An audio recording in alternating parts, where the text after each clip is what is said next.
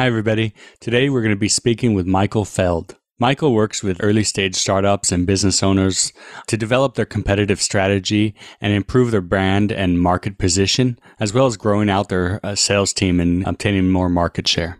So, today we're going to cover a, a lot of interesting topics such as uh, competitive strategy, about finding your value proposition, and understanding why the total available market is so important and how it could affect your funding.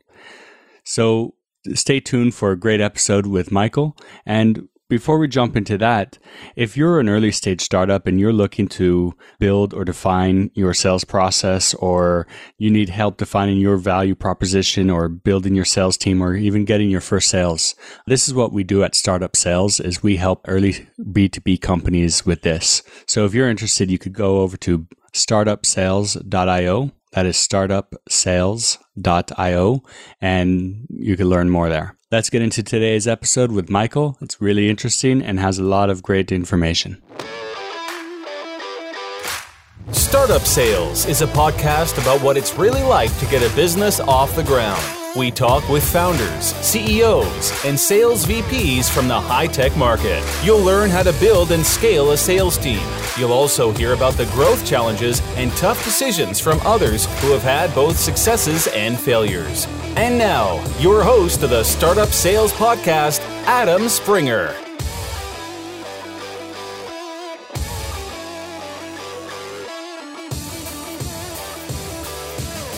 Hey, Michael, thanks for joining us. Thanks for the invitation. Looking forward to speaking to you. Me too, absolutely. Let's start with understanding who you are and what your background is. Sure. The company I work for or I'm a partner in is Evertfield Partners. We service mid-sized B2B and industrial organisations. The background of myself and my business partner is both hardcore general management in you know private equity owned businesses, businesses that are seeking growth or preparing for sale. So that's the that's the focus for us. So pretty much uh, the dream of every early stage startup. Yeah, absolutely. we we get yeah. to work in that exciting space where people have got an idea or a vision and they've got something that they want to bring to life. It very often needs funding and really good quality thinking to help bring it to life as you know, the you know the the failure rate in startups is an eye-watering sort of um, hard fact, and we try and help uh, organisations avoid the obstacles and navigate through to a successful launch of their vision. Absolutely. So, what's one of the biggest problems that you're you're coming across when working with the earlier stage companies? It's a good problem to have, and it's an excessive enthusiasm and a lack of facts. That you know, that the, the challenge that we have is that the startup space is is littered with um, success stories and these sorts of things. So people see all the big wins and the big the big launches and these types of things, and they think that it's easy to replicate. And we love that enthusiasm. We love that energy. We seek the permission of the people we work with to be just incredibly straightforward with them and for them to not take offense. You know, the issue is very often that they've really got their numbers wrong. And if they've got their numbers wrong around market size, market potential, winnable market, that's going to affect the way investors will view their business and view the credibility of the founders. So it doesn't matter what we link it to and whether we link it to the likelihood of success or whether or, or their reputation with investors they need to have their numbers absolutely spot on and they need to have their evidence to prove that there's a market for what they're trying to do i think the the problem that we see most often is the build it and they will come problem that people think because it's a great idea and they like it and they like it and they're technically savvy and enthusiastic that everybody else will feel the same way. And, you know, we're kind of here to, to dispel that myth. to pop their bubble. Yeah, in the nicest possible way. We do that in a caring and empathetic way, but it's much better that we do that rather than when they're going to, you know, try and seek uh, funding for their business and they find that there's, you know, gaping holes in their thinking. So, how do you, if I'm an early stage founder, how do I limit myself and how do I keep my numbers realistic? Look, it's a great question. An example is we worked with an organization that was providing software, training software for education here in Australia, and they'd built their market size model on the total number of teachers and teaching professionals in Australia, and they'd formed a view as to what percentage of that teaching community they'd be able to have signed on to this software and a very simple set of research with the schools and the school leadership and teaching community the way they viewed software was like that was that they really only wanted about one third of the teaching community at any one stage using that because of competing priorities within the school, because of costs. And if they had one third of the teaching community, that school would consider itself completely tapped out in that particular investment. And it was a simple insight, and it was one that was easy, easily uncovered through some research, but it was one that the, the founders had overlooked. And I would say it was a, a, a rush of enthusiasm, but it was a, a critical insight for them to build their market model and particularly given that they'd already gone through a couple of um, rounds of funding on that on those numbers. How does it affect the funding? Because if you go to VCs and tell them, "Hey, we've got a market size of five thousand people," and then oh, that's down to 1500 now. How does that affect? Look, I have to say straightforwardly that, you know, funders lose uh, confidence quite quickly when they uncover these types of things. They want to be working with real numbers. They want to be they want to have faith and confidence in the founders and the people that they're that they're backing, that they've done their work. And what we find is that if you do that properly, you get really good support from the funders. And if you if you don't, that that support can drop very quickly and that's like after the fact but what happens for if you're wanting to go for a new round as well? Like you just raise your seed and then you want to go to to a. Look, I think it changes the valuations. One of the things that getting your numbers right and being able to prove from an evidence basis rather than you know a hope or aspiration basis, being able to prove the winnable market for your particular uh, business completely changes the valuation on the business and it changes the amount of funding that's available to you and that's a that's a really healthy thing. If you if you can negotiate, you know, higher volumes at, at a better valuation, that's good for the founders. Yeah, and so when you're when you're building out these these estimates on your market size, the example you gave with the teachers is great, but not all the times will you be able to get a golden nugget piece of insight like that. So how do you build them so that you're you creating a safety net? Sure. You, look, you're right. Most of the organisations that we work with are working in categories where there isn't readily available market or industry information on their market size. And there's a range of investigations that need to be done. And it, you're really building up, you're starting with known, with verifiable numbers. You're starting with numbers which might be from an industry association or a government body, or you might we did a project recently in print and marketing, and we used some numbers from the US and we built a model for Australia on some insights from the US market. So you're, you're right, there's often a bit of work to be done. There's a, a number of research firms here that will publish top level industry reports, research reports. That's just a starting point. There's still a whole series of interrogations that need to happen across market utilization, competitive landscape, customer buying behavior, you know, competitive tensions and these sorts of things. But you really start with a fact base. You build that, you, you surround that fact base with sensible assumptions that would pass muster by a third party. You pressure test those back with the customer or back with somebody from that industry category, and you prove it up enough that it it just has to pass muster from from an independent view that they go, I get those numbers, I get how you built them, I get how you arrived at that, and that is sufficiently strong for us to say we're going to go ahead on that basis. Yeah. So you said like you need somebody third party to kind of be devil's advocate and really challenge you on those numbers. Yeah, look, we never want to take away the enthusiasm of the, the startup space. It's a wonderful space and it's and it's just full of energized people who are working incredibly hard and you never want to to try and destroy that. But what you do want to do is you want to arm them with information that's going to give them a much clearer set of decision points around how they should drive their business forward. So we talked earlier about its impact on funding, but the other major impact that it has is on the management team and on the founders themselves. It actually gives them a very clear navigation map to say we actually need to steer our business in this direction because the market assessment tells us there's a stronger market here than there. So rather than you know, having to, you know, pivot and tilt all the all, all, the time based on the thing you're working on not really working the way you wanted to. It's much more interesting if you can find out that data, understand that market, and then build your make your business decisions, your investment decisions, and your marketing decisions, and even your resourcing decisions around pursuing a market that, that you know you can capture. Yeah. What other aspects of the competitive landscape, your available market, should you be looking at? Besides just the number of people to be selling to? Sure. Look, the number of people, like the market size, is one thing, but customer buying behavior is another. And I think the one that is overlooked, and I think it's a term that gets misused, is really defining your value proposition. And your value proposition isn't a tagline or a you know glib statement around the benefits of the product.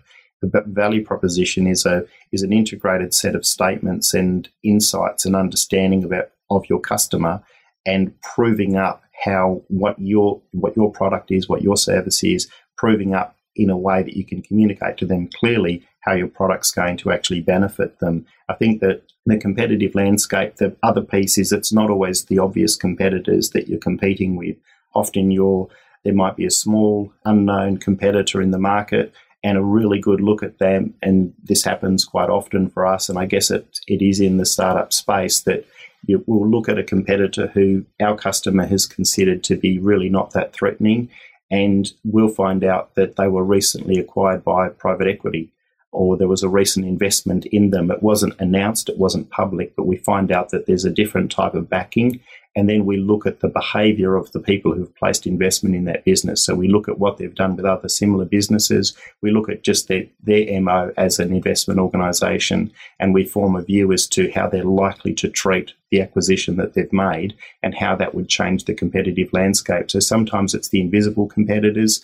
The one I think that people fail to consider is apathy. One of the things we're competing against is the apathy of the customer that they're they're absolutely spoilt for choices. There's thousands of organisations competing for their attention. They've got no compelling reason to to buy your product or service, no matter how fantastic it might seem to you.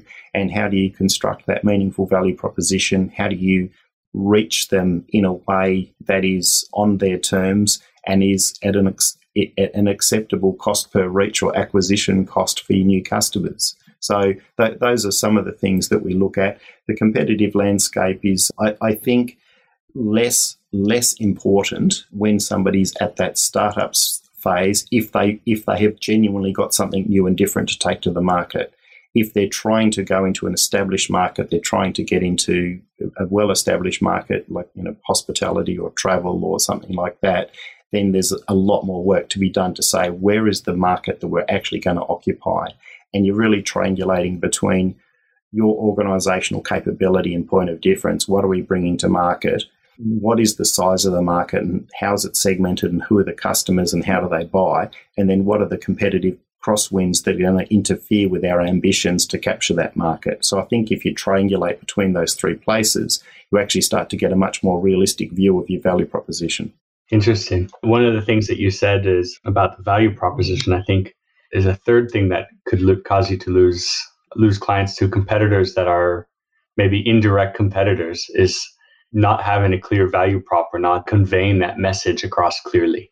So many times I've seen companies that that don't describe what they do well enough in a way that makes sense for the potential buyers that they think that we're the same as competition, but we're not the same as the competition. Look, it's so true. A sort of an example of that, I'm an industry awards judge on a whole series of programs here in Australia. So I read submissions from people. What's interesting is because it's a submission for an, for an award, this is them with an open opportunity to give their best shot at describing what they do. So it's not a brochure, it's not their website, it's it's actually their own submission and they've got complete freedom of choice as to how they describe what they do. And I routinely see, you know, the statements which are just predictable generic claims around, you know, customer service and quality and experience of team and know, technological superiority and all these sorts of things. And the reality is, in the customer's mind, that just the, they're, they're the minimum chip to get to the table. To even get my attention and for me to consider doing business with you, I expect you to have all of those things. So, you, you, you know, you're absolutely right, and we hammer this really hard. It's something that we that we have very robust discussions with you know with customers and other people about because they'll defend that they really do do it better. They really do do customer service better, or they really do have a technological advantage, or whatever it may be. And how you unpick that, how you disassemble that, and how you actually find the way, and to your point, the language to describe that in a way that resonates with the customer and the customer understands that point of difference. And it has to be a has to be a sustainable point of difference. It has to be something that you can compete heavily on. You can go hard with marketing investment. So, you know, marketing is simply the magnification of what you do, both good and bad. So before you, you know, are saying to people who are going to invest in your business, we need X amount of money earmarked for marketing, you need to absolutely understand what you're going to say and to who and how that is different from everybody else in the market. And from my perspective, if I was investing in a business, I wouldn't earmark any money for marketing unless those ans- those, those questions could be answered with, with, with absolute clarity. And it's really difficult. That you know, it's not an easy thing to do because it's very easy to just you know uh, mimic and ape the things that everyone else is is saying, and there's no point of difference in that. So why would you bother saying it? And more importantly, why would you why would you pay to say it through marketing? And people use that marketing language like best in class service or we have like such uh, bs everybody has best in class service. Everybody you know you're not offering anything different and and you're not selling the features. You're i run a workshop here with uh, local founders where one of the workshops we do is working on your elevator pitch. And i tell them you know don't sit here and list your features. Nobody cares about your features. Your elevator pitch should be one two sentences really quick and then to turn the conversation to the other party to get them interested. So I tell them that it should be like like there's a formula. We help customers or clients, potential clients, with pain points. List two or three of your like biggest pain points, and then buy, and then how how you solve that problem. Not what features you have, but how you solve that and so that I find that that's when you start speaking like that, when you change your mind and you understand how you're actually helping your potential customers, then you're able to convey that message much more clear and much better. And it needs to be in the customer's language. We find the value of um, conducting in depth customer interviews, not to test their appetite for particular features, not to test their customer satisfaction or net promoter score, most market research we find is directed at areas that are interesting, but they don't answer the questions that you just posed there.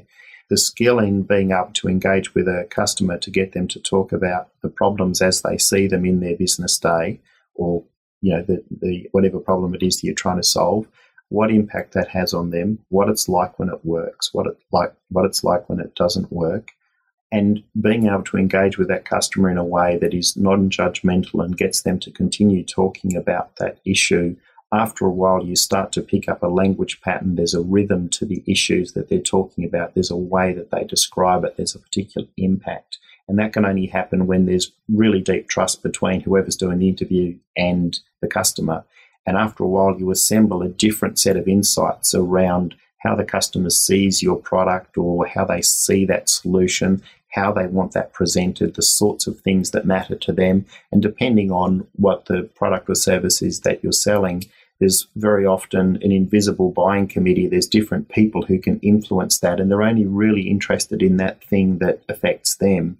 So I think that you know being able to unpick a value proposition in the first instance is is critical, but then finding the right language to influence each person who can influence that buying decision and finding ways to communicate to them in their language to your point, where you're not talking about product features and benefits. There's not just a laundry list of things. There's not just a laundry list of buzzwords about best in class service or something like that. That there's a like a very clear articulation of what you do, how you do it, why it's different, what benefits they can expect from that, and then proof points. You know, like you said, some examples. Here's an example where we recently did a project for client X. This was the benefit. This was the net uptake. This was the you know, improved time to competence with their staff, or this was the reduced data days, or finding those proof points and building off those is a much more compelling way to talk about features and benefits. Absolutely.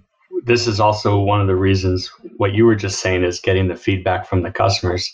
This is one of the reasons why I think it's so important for the founders at the beginning to be part of the sales process, at the very least, be part of the sales process if they're not doing the sales so that they could hear that feedback and they could understand what the clients are thinking and how they view your product.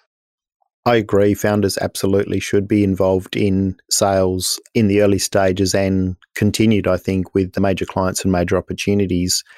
founders tend to have a natural ability, natural intuition in that sales space because they're building something to satisfy a group of customers and a, a, group of customers' needs. Where it gets challenging is putting that on scale. So once you start employing salespeople, once you start in, uh, engaging a marketing engine, how do you get that insight built into the system and how do you go back to the customer and make sure you're getting valid customer feedback as opposed to quite simply net promoter scores and customer satisfaction and these types of things, you need to be still able to dig into the customer's needs, their daily issues and opportunities, and build and develop your product in response to that. You said before about invisible buyers. Yes. Being part of the process and stuff. What did you mean by that? The space we work in is primarily B2B. So, very often, although the user of the product may be in a particular division, they may be in HR or sales or operations or somewhere else. The number of people influencing that buying decision are across operations and IT and risk and other areas. So, although you might have a really excited customer who says, in the division says, Yeah, that's great. I, I would love to use that. It looks fantastic. Very often, the obstacles that come up to that are from another part of the business. So, what we look at is how can you, say, for example, and I'll use some relatively simple and common examples. How do you prove to the IT department that the product that you're introducing isn't going to introduce risk into their system? How can you give them the confidence that they need? In other parts of the business, they might want to know that if they're going to invest in a new piece of technology, how can they have certainty around the longevity of that business given it might be in startup phase and it might be a small business with you know limited staffing and you know limited funding and you know still operating out of a you know a small rented space or something like that. So that invisible buying committee is anybody who can influence that buying decision for you positively or negatively. How do you unpick the specific needs and problems that they're trying to solve in their business day and the things that they're trying to avoid. And you know, IT and risk is a good example. And how do you manage those communications across the different buyers inside the organization so they're really only hearing the message that's relevant to them. Okay, so so taking it back a couple questions when you were t- talking about getting feedback from the clients, your already existing clients, and getting like sitting down with them and asking questions.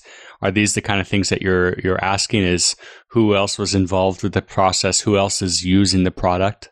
Yes, exactly. So, for example, the education software that we were talking about earlier, it's a good example that for that particular piece of software to to be used, it also needed another teacher to participate in a 360 degree feedback piece. So there needed to be another person in there. And one of the issues in the school system had nothing to do with the software, nothing to do with the quality of the software, and everything about the availability of that extra person to participate in that process. So again, it's one of those things, unless you actually sit inside the customer's shoes and ask them about what obstacles may get in the way of them implementing something like that. Very often they say, look, it's actually got nothing to do with the software and it's really our system. We don't have another teacher can come here and do that to make this work. It looks fantastic. We love it. You've built a really, really beautiful product. And again, the only way you can get those insights is from talking to the customer in a way that is different from trying to measure satisfaction or test new features and benefits against them. And to your point earlier around the founder really staying with their finger in the on the pulse in that market and really understanding those changes because those subtle changes in the market, subtle changes in the way people are engaging with the product or issues they're having with the with with the product aren't going to be solved through a technical lens or a marketing lens or a sales lens. They're going to be solved through a completely different lens, which is really digging into that customer and then retooling the business around being attentive to that issue. It's difficult to do on scale. And as the founder, if the business starts to grow and they get some traction and the founder gets drawn into other things, it's very difficult sometimes for them to stay that connected to the customer. So it's essential that they find a way in the business to gear the sales and marketing team on those customer insights as opposed to just the the, the flip side, which is, you know, we're going to gear sales on, you know, revenue and customer acquisition. We're going to gear marketing on cost per reach or something like that there needs to be a really clear focus from the founders to say that the things, the insights and that they had around that market when they first started it and the things that they saw and the, the level of investment they made in understanding that market has to be hardwired and hard coded into that business. So it's a constant part of its evolution and growth. Otherwise, it, it will lose touch with its customers. Somebody else will understand them better and somebody else will take that market share. Yeah, I, it's really important to you know and if if you're a founder and you don't have the time now you've you've grown bigger and you've had you've got a salesperson this is why it's so important to have leadership available to to train the salespeople to to actually be salespeople not just order takers because yes. all these questions that you were you were speaking about a good salesperson will start to uncover by asking them those questions and digging deep with the in the qualification period of the relationship yeah, and that's a really, really big gap that we see in a lot of businesses is the linkage between the insights and efforts or focus of the marketing. And when I when I say marketing, we're talking about these market insights as opposed to the marketing engine. There's there's a gap that we see in the communication of that through to the sales team, the the training, the support, the segmentation information, the skill development required to be able to have those different types of conversations and to be able to dig for those those insights and understand which segment a customer might fit in in terms of their buying behavior and what are the things that they need to understand.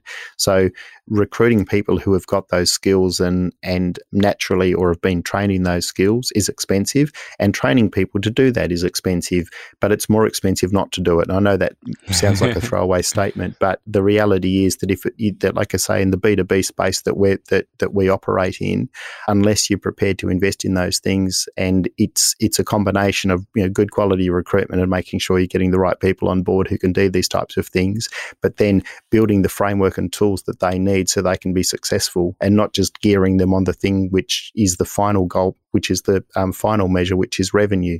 Yeah. All right. So let's start wrapping things up. Out of what we talked about or something that we haven't touched on, what do you think is the most important thing an early stage founder should uh, be keeping in mind in front of mind? The most important thing is that that they really need to be willing to invest in the time and effort of understanding the market and market size with numbers that would pass muster by a third party. So their own belief and energy and enthusiasm for something may not be sufficient to secure funding. They need to be willing to go and dig and find those numbers and assemble a, um, a business case which would be compelling to a dispassionate third party. And when I say that, we large number of private equity investors who have got a very short term view of the business that they're working in. They have no emotional connection to it the way the founder might. And they're really just looking for the commercial sense and return on investment in, in investing in that business and sound numbers that you can back and prove and provide the evidence base for is a much more compelling thing than saying, I really believe in this. Yeah, absolutely. All right, a couple of questions to wrap things up. What's your favorite tool that you use on a daily basis for to help businesses with their sales or with their strategy? That's a really, really great question. I would have to say that it sounds like a really strange one, but it's actually LinkedIn. And the reason I say that is that LinkedIn is a really good bridge between sales and marketing. Although LinkedIn has changed dramatically over the last you know few years. I've been on sort of linkedin for about 10 years.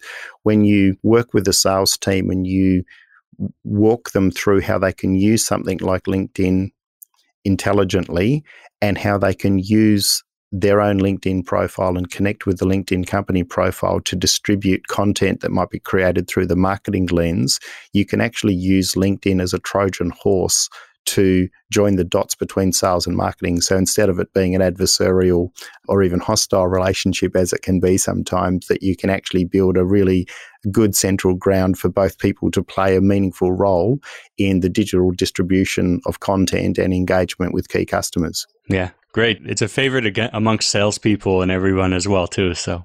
What's your favorite book for, for business strategy and everything that we've been talking about today?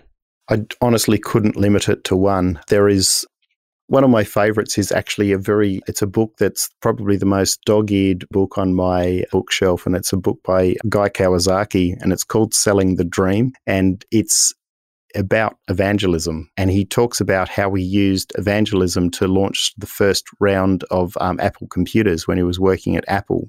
But Selling the Dream is a really interesting book because it he does a deep dive analysis of the Harley Owners Group, Mothers Against Drink Driving, and a whole range of other groups and institutions who have got a huge following and have, have, have been able to build a brand and a successful following around a cause. So I think although it's not a strictly an academic strategy book, it gets to the core of how do you build a, a, a following around your brand that supersedes logic, that supersedes just the features and benefits. It's a fantastic read, and if you can still get it, it's worth reading. Absolutely. All right. How can people reach out to you and if they want to talk to you or reach out to your business?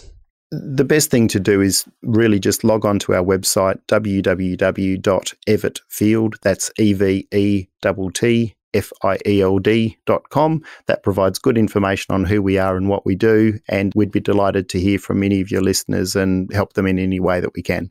Okay. And I'll put a link in, in the show notes for that and also to your LinkedIn profile.